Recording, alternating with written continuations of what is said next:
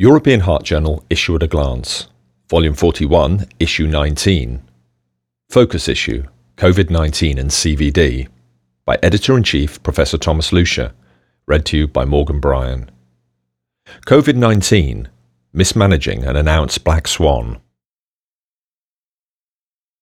In late December two thousand nineteen, the Chinese physician Li Wenliang warned of unusual cases of pulmonary infection, suspecting that a new highly contagious coronavirus might be involved.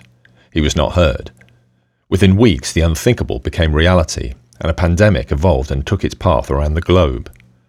What sounded initially like a harmless flu, and then suddenly rose as a black swan to the many unprepared, was an expected event to virologists and philanthropists such as Bill Gates. As such, Nassim Taleb, who popularized the term, introduced by Sir Karl Popper almost a century ago, refused to call it a black swan. Many national healthcare systems were not prepared for such an event. Disinfectant and masks were missing. There were not enough hospital beds. I C Us and ventilators were scarce. All things that could cost many lives. The healthcare budget restrictions imposed in many affected countries did not pay off. For cardiologists, the pandemic was indeed a black swan, as the vast majority never dealt with viruses or epidemics, with the exception of a few interested in myocarditis. As it turned out, cardiovascular disease, or C V D, became the major risk factor for an unfortunate course of the pulmonary infection, and as a major cause of death in affected patients. Within weeks, C V Ds became center stage in the pandemic, as outlined in a viewpoint, Coronavirus and the Cardiovascular System, Acute and Long-Term Implications, by Bernard Prendergast et al. From the John Radcliffe Hospital in Headington, Oxford, United Kingdom.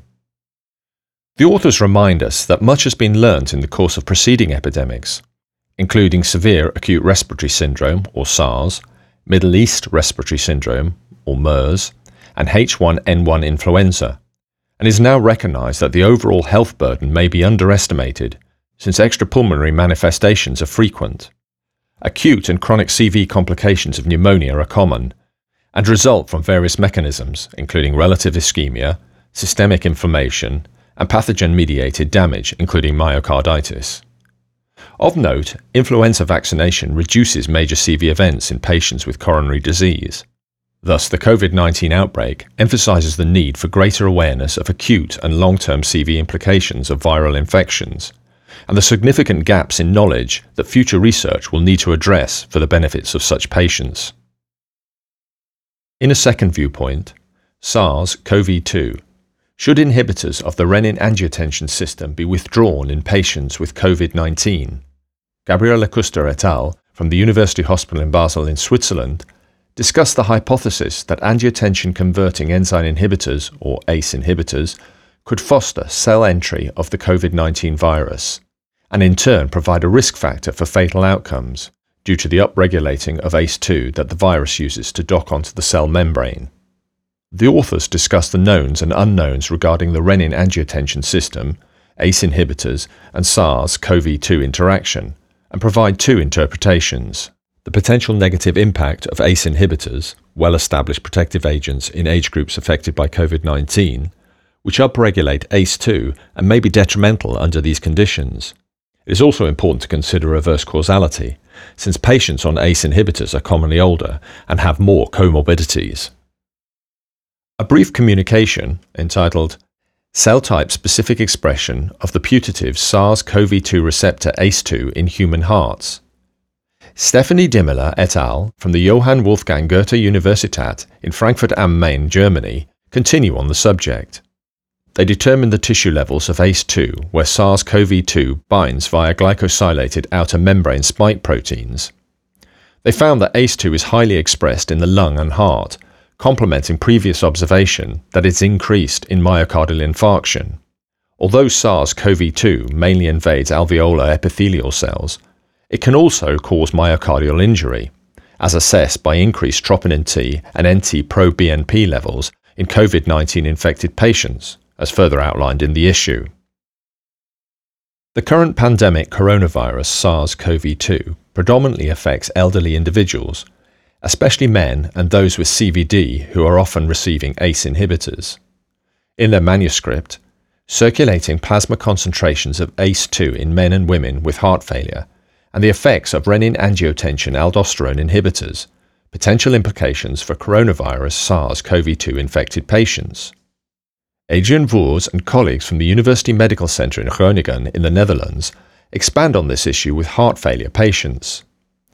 They measured A C E two in one thousand four hundred eighty-five men and five hundred thirty-seven women with heart failure as the index cohort, and validated it in one thousand one hundred twenty-three men and five hundred seventy-five women. The strongest predictor of elevated plasma levels of A C E two in both the index and the validation cohort was male sex.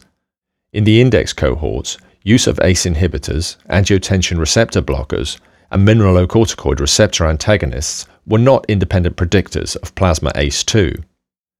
In the validation cohort, A C E inhibitors were independent predictors of lower plasma A C E two, and mineralocorticoid receptor antagonists of higher plasma A C E two concentrations. Thus, surprisingly, patients with heart failure, plasma concentrations of A C E two were higher in men than women, but neither use of an A C E inhibitor nor an A R B was associated with higher plasma A C E two concentrations. These data might explain the higher incidence and fatality rate of COVID nineteen in men, but do not support previous reports suggesting that A C E inhibitors or angiotensin receptor blockers increase the vulnerability for COVID nineteen through increased plasma A C E two concentrations. These provocative findings are further discussed by Gavin Uddi from the University of Alberta in Edmonton in Canada and Mark Pfeffer from the Harvard Medical School in Boston, Massachusetts in the U S A. The impact of C V D on COVID nineteen outcomes has been investigated in the article. Clinical characteristics and outcomes of Caucasian patients with COVID nineteen and a history of cardiac disease in northern Italy, from Marco Metra and colleagues from the Università degli Studi di Brescia in Italy, one of the centres with the highest caseload and mortality. They analysed fifty-three consecutive patients with confirmed COVID nineteen and a history of C V D admitted between March fourth and March twenty-fifth, two thousand twenty, when the epidemic reached its peak. Their mean age was sixty-eight years and eighty-one percent were males. The main cause of admission was either COVID nineteen pneumonia with a history of C V D in forty-seven percent, or an acute cardiac condition with concomitant COVID nineteen in fifty-two percent. Of note, sixteen presented with acute heart failure, six with acute coronary syndrome, or A C S, and four with pulmonary embolism. During hospitalization, thirty-two percent died, eleven percent developed thromboembolic events, and twenty-one percent acute respiratory distress syndrome, or A R Ds, and eleven percent suffered septic shock. Non-survivors tended to be older, with a higher burden of cardiac comorbidities, impaired renal function, lower blood cell count, and higher D-dimer. Both high-sensitivity troponin and N T-proBNP were elevated at admission in both groups, with a trend towards higher levels amongst non-survivors. Patients who died were also more likely to have lower P O two F I O two ratio and need for high-flow oxygen support compared to those who lived. Thus, Caucasian patients with C V D and superimposed COVID nineteen have an extremely poor prognosis, findings that are put into context in an editorial by Pier Paolo Pellicori from the Hull and East Yorkshire Medical Research and Teaching Center in Kingston-upon-Hull, United Kingdom. The impact of viral pneumonia on C V D through various mechanisms is then reviewed in the manuscript Deleterious Effects of Viral Pneumonia on the Cardiovascular System, by Lin Yang and colleagues from the Third Affiliated Hospital of Soochow University in Changsha, China.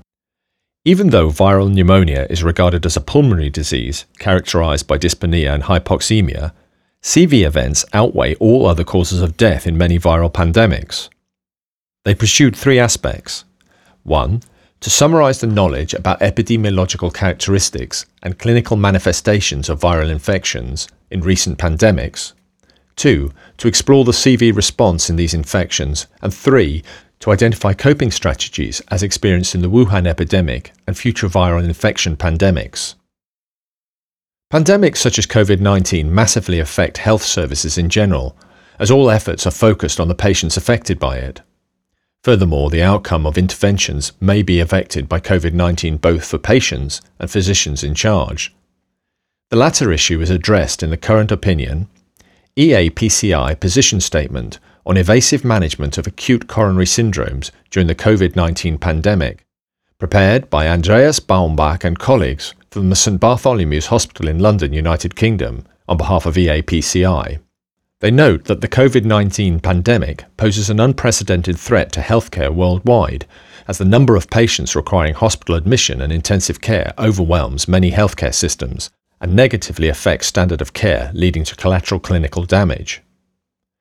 This position statement aims to assist cardiologists in the evasive management of A C S in the context of the COVID nineteen pandemic. Modified diagnostics and treatment algorithms are proposed to adapt evidence-based protocols for this unprecedented challenge. Various clinical scenarios, as well as management algorithms for patients with a diagnosed or suspected COVID nineteen infection presenting with S T and non-S T elevation A C S, are described, as well as scenarios for reorganization of A C S networks with redistribution of hub and spoke hospitals, as well as for in-hospital reorganization of emergency rooms and cardiac units. The issue is also complemented by various discussion forum pieces.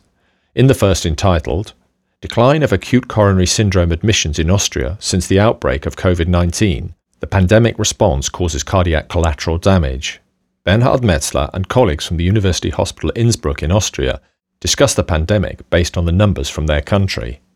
In another contribution entitled Is Fulminant Myocarditis Caused by Circulating Human Coronaviruses?, Ryan Dare and colleagues from the University of Arkansas for Medical Science in Little Rock, Arkansas, comment on the recent contribution, Coronavirus Fulminant Myocarditis Treated with Glucocorticoid and Human Immunoglobulin, by Yang Fang and colleagues from the Sichuan University West China Hospital in Chengdu, Sichuan, China. Fang et al. Respond to the contribution in a separate piece.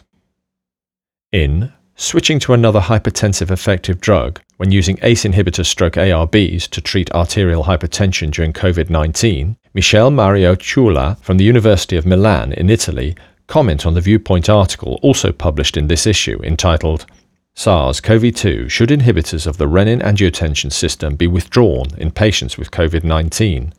By Kuster et al. Kuster et al. Respond in a separate contribution. The editors hope that this issue of the European Heart Journal will find the interest of its listeners.